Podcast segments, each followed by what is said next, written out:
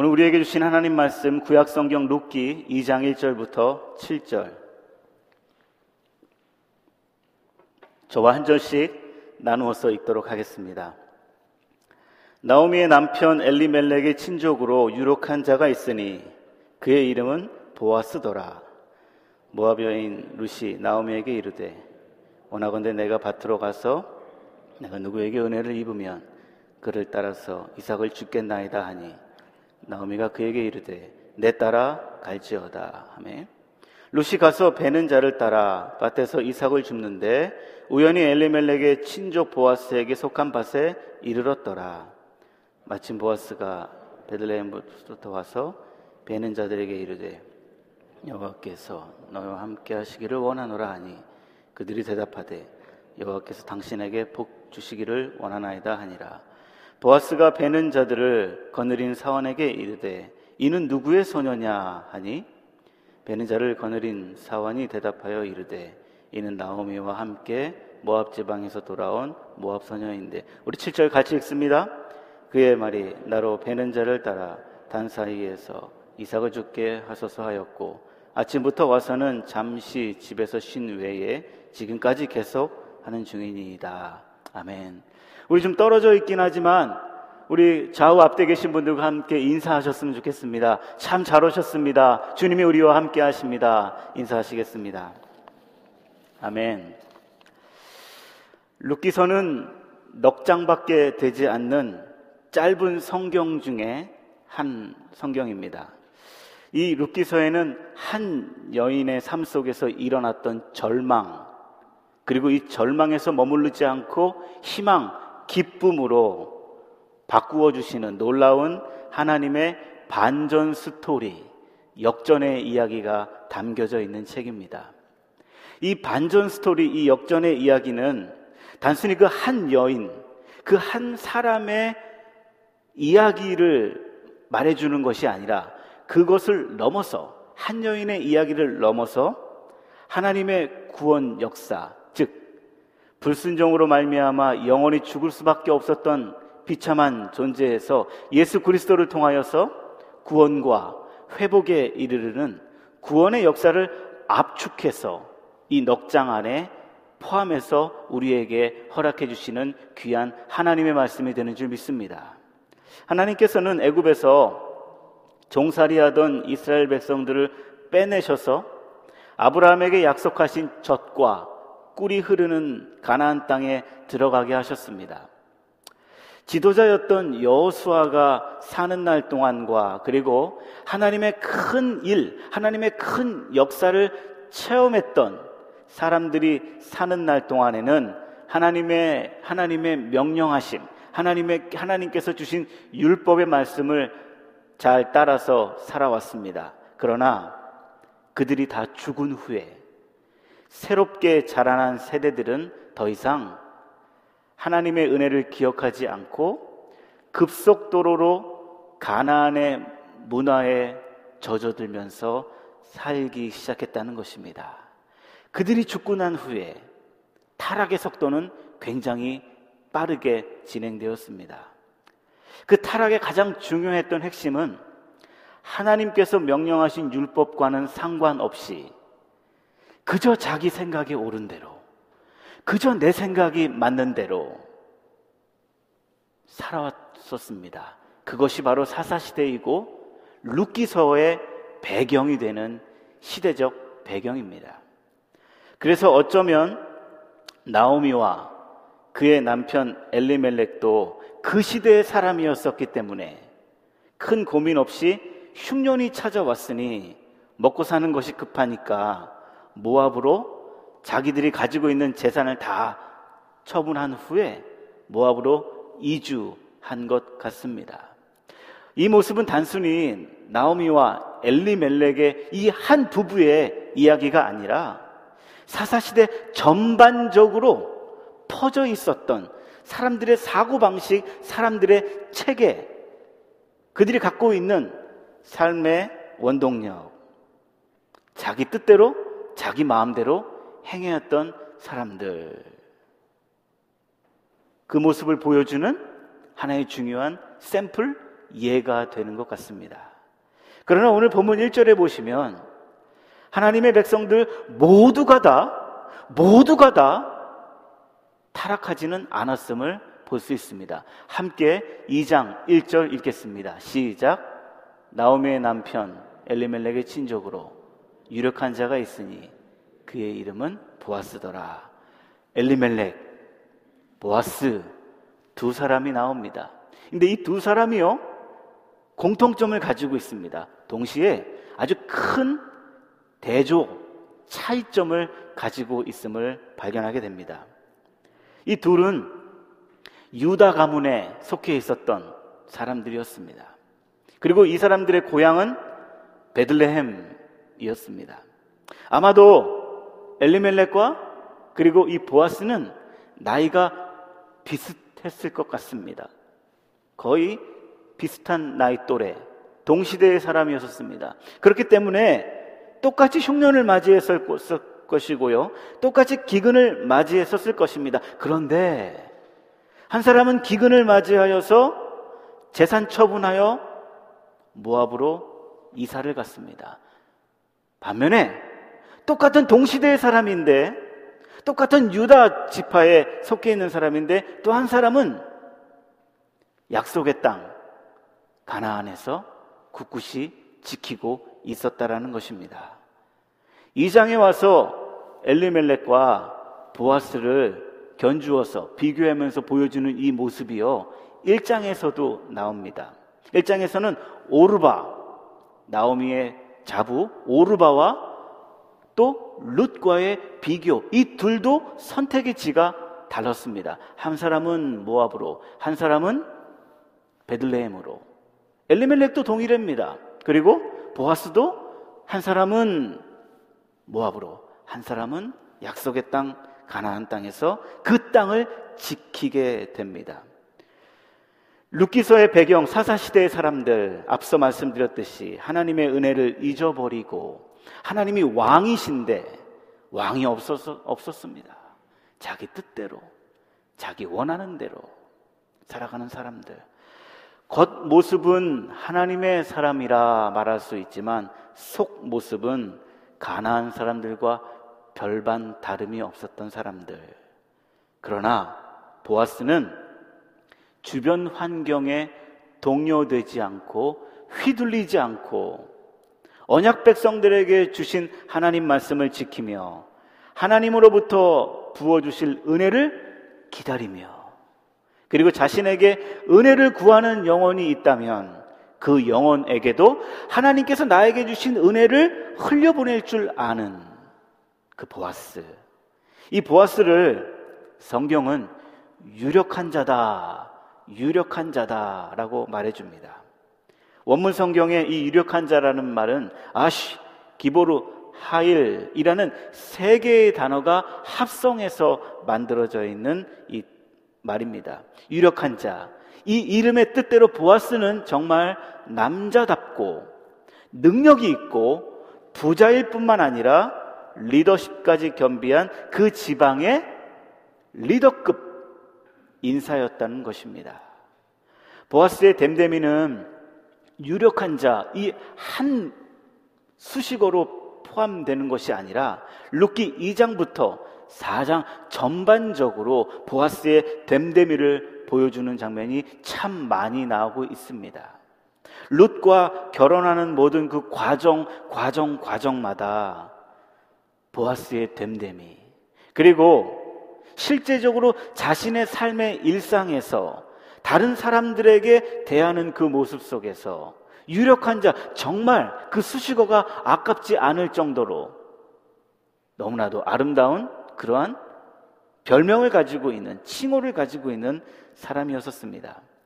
이스라엘의 긴 흉년 때 보아스는 환경과 상황에 상관없이 물려받은 조상으로부터 물려받은 하나님으로부터 물려받은 기업을 떠나지 아니하고 오히려 기근의 때에 어디로 도망가지 아니하고 그 땅에서 오히려 하나님을 간구하며 오 주여 나에게 은혜를 우리에게 은혜를 주소서 간구하며 굳굳이 인내하며 자기가 있어야 할 그곳을 지키고 있었다라는 것입니다. 그리고 보아스는 하나님께서 이스라엘을 돌보사 다시금 풍년의 때, 다시금 베들레헴 떡집에 떡을 풍성하게 하나님께서 공개하실 때에 아, 이때가 때다. 곡식을 많이 걷어들여 자신의 곡간에만 채우는 것이 아니라 자신의 곡간을 열어 가난하고 연약하고 부족한 영혼들에게 베풀어 주었던 정말 인애의 사람이었습니다. 그 시대의 많은 사람들은 애써 잊어버리고 싶고 굳이 지키고 싶지 않았던 하나님의 율법의 규례를 보아스는 따르고 있음을 알게 됩니다. 특별히 고아와 과부와 나그네를 선대하라. 라는 이 하나님의 말씀을 그 당시 시대 사람들은 나 먹기 살기도 바빠 죽겠는데 어디서 그런 걸 지켜? 라고 안 지켰지만 이 보아스는 오히려 그러면 그럴수록 더욱더 하나님의 말씀을 지켜야 한다라는 정신으로 하나님께서 원하시는 율법의 규례를 따랐던 것입니다. 모른 척 하지 않았습니다. 내 귀에 들려졌던 어느 형제, 어느 자매의 연약함이 내 귀에 들려지면 내가 할 수 있는 부분에서, 내가 할 수 있는 부분에서 할 수 있는 것만큼 도와주었다는 것입니다. 딱 모른 척하고 넘어가지 않았습니다.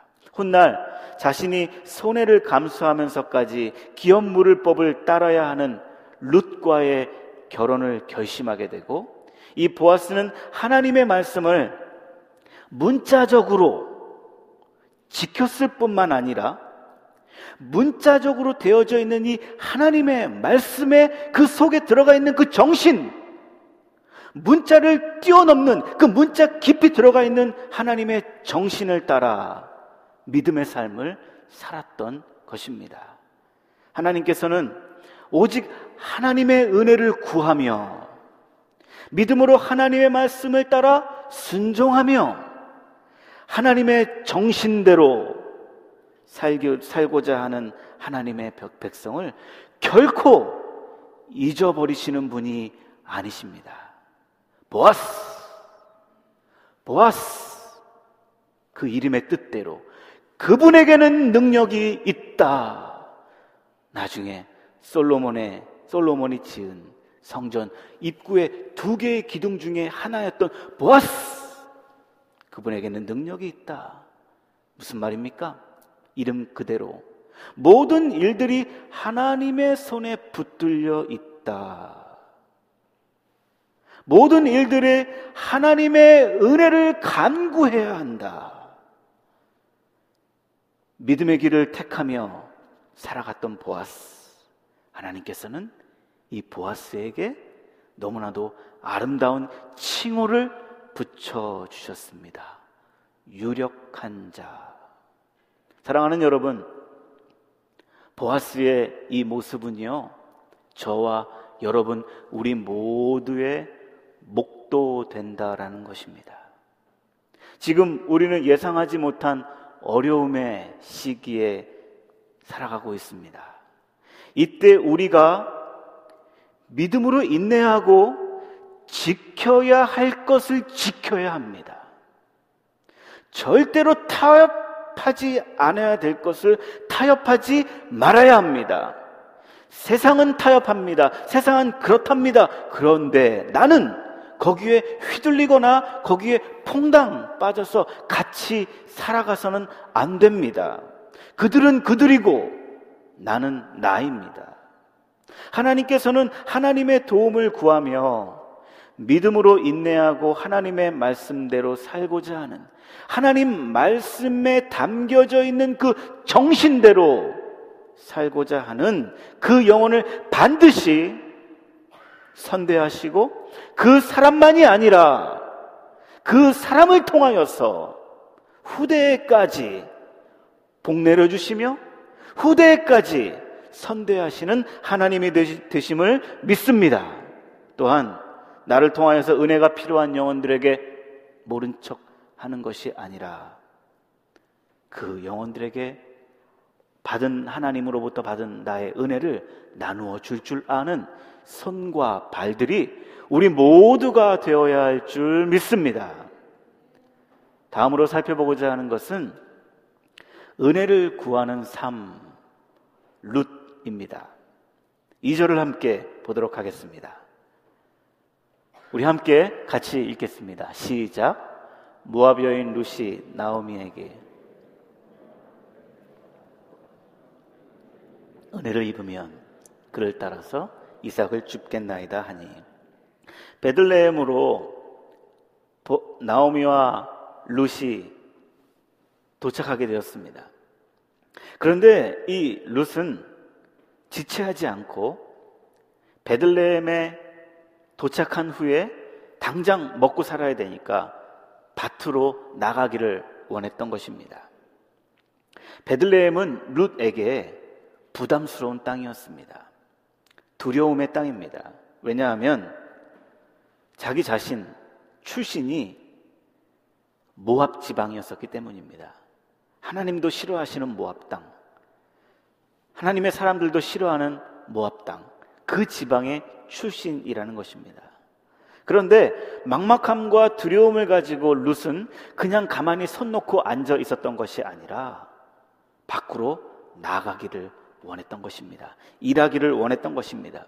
그 이유가 무엇인가 하면 나오미와 룻이 딱 베들레헴에 도착했을 때에 처음으로 들어왔던 광경, 처음으로 보여줬던 베들레헴의 풍경이 뭐였었냐면 넘실넘실대는 보리 추수밭이 그의 눈에 보여졌기 때문이었습니다. 아마도 룻은 그 모습을 보면서 아 하나님의 은혜가 여기 있구나. 하나님의 은혜가 이곳에 있구나. 작은 은혜의 한 조각을 발견하게 되었던 것입니다. 그래서 아직 내 손에는 주인 곡식 자루는 없지만 룻은 하나님의 은혜를 기대하며 하나님의 은혜를 갈망하며 밭으로 나가기를 원했던 것입니다. 단순히 막연한 기대가 아니고 뭐 어찌 될까 산입에 거미줄 출까 하는 요행수로 나갔던 것이 아니라 레위기 말씀 레위기 말씀을 부여잡고 룻은 나갔던 것입니다. 레위기 19장 9절부터 10절의 말씀 너희가 너희 땅에서 곡식을 거둘 때에 너는 밥 모퉁이까지 다 거두지 말고 내 떨어진 이삭도 줍지 말며 가난한 사람과 거류민을 위하여 버려두라. 나는 너희의 하나님 여호와니라. 이 말씀을 룻이 알았던 것 같습니다. 이 율법의 말씀을 붙잡고 룻은 밭으로 나가게 됩니다. 그러나 믿음의 결단을 하긴 했지만 여전히 룻은 두려움을 가지고 있었던 것 같습니다. 왜냐하면 앞서 말씀드렸듯이 룻은 모압 지방의 사람이고 자칫하다가 돌에 맞을 수도 있고요. 그리고 자신을 변호해 줄 수 있는 남편도 있지 않았기 때문입니다. 그러나 머뭇 머물 거릴 수는 없었습니다.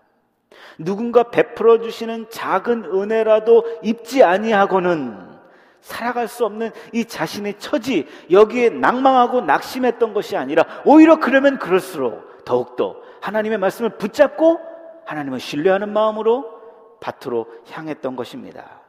은혜를 향한 절박함, 갈급함이 이 모든 두려움을 무릅쓰고 룻을 보리추수 밭으로 향하게 하게 했던 것입니다. 하나님께서는 은혜를 구하며 은혜에 대한 간절함으로 나오는 하나님의 백성들에게 은혜를 베풀어 주시는 분 되심을 믿습니다. 마가복음 7장에 이방 수로보니에게 여인이 예수님께 나옵니다. 자신의 딸이 병 걸려 귀신 들렸습니다. 다른 것으로는 해결이 될 수 없었습니다. 그래서 예수님께 나왔습니다. 자기 자존심, 민망함, 이방 여인이기 때문에 수모당할 것 다 내려놓고 예수님께 매달립니다. 주여, 나에게 부스러기 은혜라도 주소서. 나에게 부스러기 은혜를 내려주소서. 간절한 마음으로 은혜의 허기짐을 가지고 은혜의 갈증을 가지고 예수님께 나왔을 때에 예수님은 그 문제를 해결해 주셨고 딸아이에 붙어 있었던 귀신을 쫓아내 주셨습니다. 룻도 오늘 그렇게 간절한 심정으로 누군가의 손을 통하여서 베푸실 하나님의 은혜. 왜? 하나님은 사람을 통해 역사하시기 때문에 나에게 사람을 통하여서 역사해 주실 그 하나님의 은혜를 기대하며 나아갔던 것입니다. 이것이 하나님의 은혜를 힘입어 살아가는 하나님 백성의 모습이 되는 줄 믿습니다. 한 주간 동안 이 말씀을 또 특별히 이 룻, 이 룻이라는 이방 여인을 묵상하며 이 부분을 묵상하며 아, 그때 룻의 마음이 어땠을까? 그때 룻의 마음, 그 당장 먹고 살아야 되는데 그 먹고 살 것이 해결이 되지 않은 그 마음이 어땠을까? 묵상하고 묵상했습니다. 그러면서 만약에 그 룻이 우리 시대에 살고 있었다면 그의 심정을 아마도 이 찬양을 부르면서 고백하지 않았을까 생각되었습니다. 은혜 아니면 살아갈 수가 없네. 나의 모든 것 다 주께 맡기니 참된 평안과 위로 내게 주신 주 예수 오직 예수뿐이네 룻의 심정 우리의 심정 담아 우리 함께 한 목소리로 다 같이 고백하며 부르겠습니다. 은혜 아니면 살아갈 수가 없네. 나의 모든 것 다 주께 맡기니 참된 평안과 위로 내게 주신 주 예수 오직 예수뿐이네. 아멘. 은혜 아니면 하나님으로부터 내려온 은혜 아니면 살 수 없는 존재입니다. 야, 뭐 그런 것까지 구하나? 아니, 뭐 그런 것까지 하나님께, 하나님 바쁘실 텐데, 뭐 그런 것까지 구해? 아닙니다. 그런 것까지 구하셔야 됩니다. 사소하고, 지금까지 내 힘으로 했던 것이라도, 이것마저도 하나님, 은혜 베푸시지 아니하시면 안 됩니다. 이것마저도 주님 도와주시지 않으시면 안 됩니다. 구해야 합니다. 은혜를 구해야 합니다. 은혜의 허기짐으로, 은혜의 갈증으로 이 한 주간도 살아가시는 이 자리에 계신 그리고 온라인 통해서 예배 드리시는 모든 분들에게 함께 하시기를 주님의 이름으로 축복합니다. 또한 룻의 모습 속에서 하나님의 은혜를 구하는 자, 거기에 멈추었던 것이 아니라 자신이 할 수 있는 일을 힘껏 최선을 다하여서 감당해야 한다라는 것도 가르쳐 주고 있습니다. 2장 7절 말씀입니다. 그의 말이 나로 베는 자를 따라 단 사이에서 이삭을 줍게 하소서 하였고 아침부터 와서는 잠시 집에서 쉰 외에 지금까지 일을 계속하는 중이니이다. 당시 이삭, 이삭 줍는 일이라는 것은요, 이삭을 다 베고 난 후에 추수가 끝난 다음에 찌꺼기만 줍는 것, 찌꺼기를 가지고 가는 것, 이것이 이삭 줍기였습니다.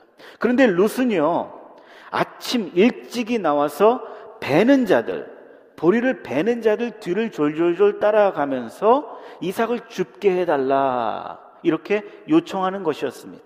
요청하는 것이었습니다.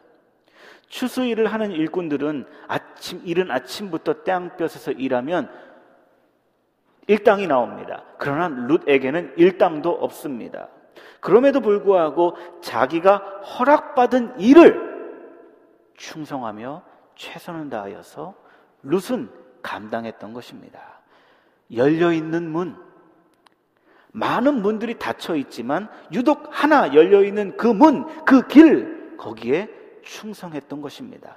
우리는 종종 믿음으로 하나님의 은혜를 구합니다. 라고 한다면 무슨 감나무 아래서 감 떨어질 때까지 기다리는 것 같은 착각을 할 때가 있습니다. 그러나 이 답은 예수님의 모습을 통하여서도 분명히 보여주게 됩니다. 정말 우리 예수님은 한순간도 쉼 없이 일하셨고 영혼들을 돌보셨습니다. 십자가에 달려 돌아가실 때까지 나 이제 죽으니까 십자가 죽으니까 그냥 모르겠다 가만히 있지 않으셨습니다. 순간순간 치열하게 예수님 사셨습니다. 하나님의 인도하심을 받고 은혜를 구하는 자들은 매 순간 하나님께서 허락해 주신 일을 충성하며 최선을 다하는 자들입니다. 그러면서 하나님의 은혜를 구하는 것입니다. 하나님, 이것도 도와 주셔야 합니다. 그랬을 때에 하나님께서는 그 일터에서 그 보리 추수밭에서 하나님께서 예배에 놓으시는 한 사람 보아스를 만나게 해 주셨다라는 것입니다. 하나님의 은혜를 구하며 기다릴 줄 알고 환경과 상관없이 하나님의 말씀을 믿으며 말씀대로 살아가고자 했던 보아스 그리고 룻 이 두 사람을 통하여서 우리는 하나님의 백성이 어떻게 살아가야 하는구나 이것을 발견하게 됩니다. 또 하나는 하나님의 백성들이 모여 있는 공동체는 어떠해야 하는구나 알게 됩니다. 하나님의 백성, 하나님의 백성으로서의 공동체, 하나님 백성 다음은 무엇인가? 바로 다른 사람들, 다른 영혼들에게 대하는 태도입니다. 특별히 내가 보기에 부족한 사람들, 내가 보기에 떨어지는 사람들에게 대하는 그 모습이 그 사람의 신앙의 모습이며 그 사람의 영혼의 상태의 모습이 됩니다. 보아스와 루스의 모습을 통하여서 우리는 다른 영혼들을 대하는 태도, 그것을 통하여서 하나님 사람, 하나님의 백성의 모습을 발견케 됩니다. 루키시 2장 12절부터 13절 함께 보시겠습니다. 좀 긴데 천천히 같이 읽겠습니다. 시작. 여호와께서 내가 행한 일을 보답하시기를 원하며 이스라엘 하나님 여호와께서 그의 날개 아래 보호를 받으러 온 내게 온전한 상 주시기를 원하노라 하는지라. 룻이 이르되 내 주여 내가 당신께 은혜 입기를 원하나이다. 나는 당신의 하녀 중에 하나와도 같지 못하오나. 말씀을 하셨나이다 하니라. 보아스는 어머니를 따라 낯선 유다로 왔던 이 여인 어머니를 봉양하기 위하여서 힘쓰고 애썼던 룻에 대한 소식을 익히 듣고 있었습니다. 룻을 만나자마자 보아스는 은혜를 베풀어 주었습니다. 아마도 룻이 이방령이라는 사실이 보아스의 마음에는 더 애잔하게 연민으로 다가왔을 것 같습니다. 왜냐하면 그의 어머니가 바로 이방 여인 여리고성 기생 라합이었기 때문이었습니다. 누가 봐도 보아스가 모압 여인 룻에게 은혜를 베풀어 주시는 것은 과분합니다. 하지만 그러면서도 보아스는요, 자기 자신이 가지고 있는 지위나 자기 자신이 가지고 있는 재물을 앞세워서 이방 출신 이 여인 이삭 이삭이나 주로 온 이 불쌍한 과부를 함부로 대하거나 무시하지 않았다라는 것입니다. 왜냐하면 지금 보아스가 내가 지금 누리고 있는 이것도 하나님의 은혜로 받은 거기 때문에 본질적으로 하나님께 받은 거기 때문에 내가 함부로 생활할 수 없지. 내가 지금 보기에 부족한 사람이라 할지라도 내가 지금 보기에 나보다 떨어지고 나보다 신분이 못한다 할지라도 그 사람을 내가 함부로 행할 수 없지. 보아스는 알고 있었던 것입니다. 또한 룻은 이렇게 자신에게 넘치는 은혜를 베풀어 주고 있는 보아스에 대하여서 겸손함과 은혜 받은 것에 대한 감사함, 깊은 존경심으로 그의 마음을 전하고 있다라는 것입니다. 보아스, 룻, 이 두 사람을 통하여서 우리는 하나님의 백성이 어떻게 살아가야 되는가? 하나님의 백성은 어떠한 마음과 어떠한 됨됨이를 가지고 살아가야 되는가? 그리고 그 하나님의 사람들이 모여 있는 공동체는 어떤 공동체가 되어야 하는가 보여준다는 것입니다. 은혜의 근원 되시는 하나님께 은혜를 받고 감사할 줄 아는 사람들의 모임. 하나님, 내가 내 힘으로 이주도 이달도 살아서 월급 받는 것 으로 보일지 모르지만 아닙니다. 하나님이 코 한번 막으시면 저는 그냥 끝납니다. 모두가 다 하나님의 은혜입니다. 우리 집 애들이 저만큼 사는 것 하나님의 은혜입니다. 뭐 쟤들이 공부 잘해서 그랬습니까? 그 시대, 그 때에 하나님께서 은혜 주시고 우리 아버지, 우리 할아버지의 기도에 응답해 주셔서 우리 애들이 이마만큼 사람 굿이라면서 살아가고 있는 것입니다. 하나님의 모든 것이 다 은혜입니다. 하나님의 은혜 앞에 고개 숙일 줄 아는 사람, 하나님의 은혜 앞에 마음에 옷깃을 여매일 줄 아는 사람, 그런 사람들이 모인 하나님의 공동체, 나에게 베풀어 주신 은혜를 나 실컷 잘 먹고 잘 살겠다. 독점하는 것이 아니라 은혜가 필요한 영혼들에게 내가 받은 은혜를 일정량 떼서 은혜를 흘려보낼 줄 아는 그런 사람들이 모인 그 공동체, 이 공동체가 우리 펠로식 공동체 되기를 주님의 이름으로 축복드립니다. 은혜 아니면 살아갈 수 없는, 은혜 아니면 살아갈 수 없는 사람들의 모임. 받은 은혜를 다른 영혼들에게 흘려보낼 줄 아는 사람들이 모인 공동체.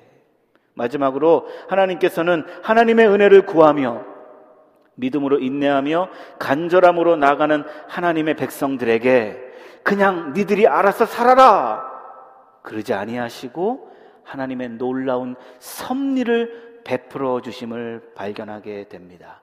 그것이 바로 2장 2절부터 3절 말씀입니다. 제가 노란색으로 칠해 놓은 곳에서는요, 크게 읽으시는 것입니다. 같이 읽겠습니다. 시작. 루시 가서 베는 자를 따라 밭에서 이삭을 줍는데 우연히 엘리멜렉 친족 보아스에게 속한 밭에 이르렀더라. 마침 보아스가 베들레헴에서부터 와서 베는 자들에게 이르되 이 모습이 드라마의 한 장면 같아 보입니다.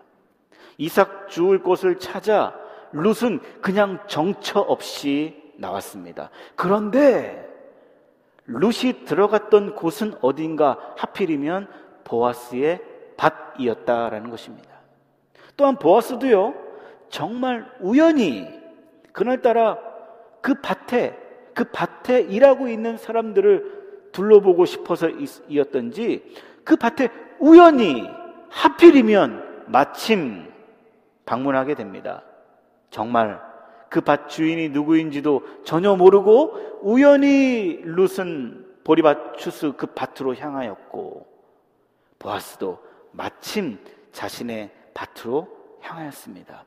그때 하나님께서 만나게 하셨다라는 것입니다. 여기에 보아스가 마침 밭으로 갔다라는 말은 원문 성경에 보면 그 마침의 의미는 어? 라는 뜻입니다. 어? 이게 뭔 말이냐면, 어? 보아스가 왔네? 이 뜻인 것입니다. 여러분 생각을 한번 해보십시오. 보아스는요, 그 밭 주인입니다. 주인은요, 가장 힘들게 일하는, 일할 때 일터에 가지 않습니다. 힘든 일이 다 끝나고 정산할 즈음에 추수가 끝날 즈음에 밭으로 갑니다. 그런데 웬일인지 보아스는 어? 보아스네? 그 순간 보아스가 갔다라는 것입니다. 밭으로. 왜 하필이면 보아스가 갔었을까? 그날따라 웬일인지 일꾼들이 어떻게 일하나 감시하러 갔었을까? 아니면 내가 가서 우리 일꾼들에게 격려해 줘야 되겠다. 아마도 그런 마음으로 보아스가 갔던 것 같습니다. 우리들도 그럴 때가 있지 않습니까? 마침 아, 내가 누구에게 전화하고 싶을 때 전화했는데 그 사람이 그 전화가 정말 필요했던 것. 마침 내가 누가 생각이 나서 그 사람 안부를 물었는데 어머 세상에 그 사람이 나의 도움이 필요할 때 그때가 있지 않습니까? 룻기 저자는 보아스가 마침 자신의 밭으로 향한 발걸음에 대하여서 전혀 왜 갔는지에 대한 답을 주고 있지 않습니다. 그러나 우리는 잘 알고 있습니다. 보아스와 룻을 만나게 하시려는 하나님의 작전이셨습니다. 하나님의 정확하신 타이밍. 우리는 이것을 적절한 하나님의 타이밍이다 고백합니다. 사실 룻기서에서는요. 룻기 앞에 있는 성경들, 룻기 앞에 있는 성경들에서는 정말 대단한 하나님의 역사가 엄청 많이 나옵니다. 특별히 룻기 바로 앞에 있었던 사사기 그리고 여수아서에 보면 하나님의 직접적인 개입이 엄청 많이 나오십니다. 하나님께서 막 말씀하시고요. 사람들이 알아들을 수 있는 언어로 하나님께서 막 능력을 뿡뿡뿡 행하십니다. 그런데 룻기에는 그런 모습이 하나도 안 나오고 있습니다. 하나님 여호와의 이름 몇 구절만 나오고 하나님의 신적인 능력, 하나님의 신적 개입이 하나도 나오지 않고 있다는 것입니다. 무엇을 말하고 싶으셔서 이렇게 이 말씀을 우리에게 주셨을까요? 그것은 바로 하나님은 하나님의 사람들에게 하나님의 사람들의 일상적인 이야기, 하나님의 사람들의 사건 속에서 숨어서 역사하시는 하나님이시다. 배후에 일하고 계시고 배후에 숨어서 역사하고 계시는 하나님을 보여주고 있습니다. 구약 성경에 여성의 이름으로 되어 있는 또 다른 성경책 에스더. 이 에스더서에서도요. 하나님에 대한 이름이 한 줄, 한 문장도, 한 단어도 나와 있지 않습니다. 그럼에도 불구하고 하나님의 성도들, 수산궁에 외톨이 있었던 하나님의 성도들 내버려 두신 것이 아니라 그들의 삶의 일상 속에서 하나님은 정말 우연처럼 보이는 일들을 통하여서 그 백성들을 인도하고 계신다라는 것을 보여주고 있습니다. 2장, 에스더 2장에 보시면 신하 두 명이 아하수에로 왕을 살해하려는 음모를 꾸몄습니다. 근데 우연히 그것을 모르드게가 듣게 됩니다. 그래서 아하수에로 왕을 아하수에로 왕의 목숨을 구해주게 됩니다. 6장 1절에 보시면 모르드게가 큰 공을 세웠는데요. 왕이 아유 그만 잊어버렸습니다. 그냥 그대로 파묻히게 생겼습니다. 그런데 어느 날 우연히 왕이 잠이 안 오는 거예요. 잠을 잘 수가 없는, 잠이 안 올 때가 있잖아요. 그런데 또 우연히 마침 왕실 연대기를 들춰보고 싶었 마음이 든 것입니다. 그때, 그렇지. 얼마 전에 이런 일이 있었지. 모르드게에게 상을 주어야 되겠다. 6장 4절. 아스웨로 왕이 모르드게에게 상을 주려는 순간 마침 하필이면 그때 하만이 돌아오게 됩니다. 7장 8절. 그 유대 민족을 말살하려고 하는 하만의 계획이 음흉한 계획이 있었는데 이 음흉한 계획이 에스더 왕비에게 걸리게 되었습니다. 이것에 대해서 하만이 놀래서 에스더 에스더에게 찾아와서 무릎 꿇고 조아리는데 하필 그 모습을 아하수에로 왕이 보게 되는 것입니다. 아하수에로 왕은 하필 그 모습을 보면서 어떻게 생각했냐면 어? 이 사람 봐라. 어디 감히 왕비를 겁탈하려고 그래? 어, 이렇게 하필이면 생각해서 분노를 사게 됐다는 것입니다. 여러분, 왜 하필이면? 왜 우연히? 왜 마침 거기서 그런 일이, 그런 일이 일어났는지 우리의 짧은 머리로는 이해할 수 없습니다. 세상에서 흔히 우연을 우연히 세 번이다 하면 필연이다라고 말합니다. 운명적이다 말합니다. 그러나 이 모든 것은 우연 아닙니다. 우연을 가장한 필연입니다. 우리 인생 가운데 숨어서 역사하시는 하나님. 평범해 보이는 우리 일상 속에서 역사하시는 하나님에 대하여 설교해 주고 있는 것입니다. 우리의 삶 속에서 만나는 우연히 그리고 마침 이 모든 것들은 하나님께서 설계해 놓으신 타임 테이블이 되는 줄 믿습니다. 저도 지난 저의 짧은 인생을 되돌아보면, 아, 그때 왜 하필이면 그분을 만났지? 아, 그때 왜 하필이면 그 일이 나에게 일어났었지? 아, 왜 하필이면 그때 그 문구가 나에게 들어왔지? 가만히 그것들을 모아, 모아, 모아 하나로 연결해 보니 하나님의 섭리였구나. 하나님의 은혜였구나. 이것이 어찌 저만의 고백이 될 수 있겠습니까? 여기 앉아 계신 여러분, 그리고 온라인 통해서 드리는, 예배 드리는 여러분들, 우리 모두에게 하나님께서 보여주시는 우연히와 마침 속에서의 하나님의 인도여 섭리하심이 되는 줄 믿습니다. 혹시 여러분들 중에 아직 풀리지 않는 궁금증과 기도 제목을 가지고 계신 분이 계시지는 않으십니까? 기다리고 기다렸는데 아무런 응답이 없는 것 같은 일들 앞에서 이, 계시는 분은 안 계십니까? 솥단지에 내가 들어가 있고 솥뚜껑을 꽉 눌러서 하나님은 내 기도 안 들어주시는 것 같아 하는 것 같은 답답함 속에 계시는 분은 없으십니까? 시간이 지나고 계속 지나는데 급한 마음으로 내 마음이 다른 분은 없습니까? 하나님의 타이밍을 믿으시기를 바랍니다. 하나님께 밀어 맡기십시오. 하나님께 내 드리십시오. 이것은 내 일이 아닙니다. 하나님의 일입니다. 하나님의 손길을 믿습니다. 우연과 마침의 분침, 시침이 움직여서 정확한 시간에 룻과 보아스를 인도하셨듯이 우리들도 하나님의 시계 종소리가 울리는 그때 우리가 있어야 할 삶의 자리, 하나님께서 인도하신 그곳에서 하나님의 사람으로서 살아내는 인내하시는 하나님의 섭리를 믿으시는 우리 모두가 되시기를 소원합니다. 말씀을 마무리하겠습니다. 우리는 오늘의 삶, 오늘의 말씀 속에서 하나님의 은혜에 허기진다는 것, 하나님의 은혜로만 살아갈 수밖에 없는 존재라는 사실을 일깨움 받습니다. 사랑하는 여러분, 아침마다 하나님께 외치십시오. 하나님, 은혜 아니면 살아갈 수 없습니다. 은혜를 주십시오. 오늘 회사 가서 똑같은 일을 할 텐데, 과거에 내가 했다고 다 내가 할 수 있는 일이 아님을 압니다. 그것도 하나님 도와주셔야 됩니다. 하나님, 나는 단 한순간도 하나님의 은혜가 없으면 살아갈 수 없는 존재입니다.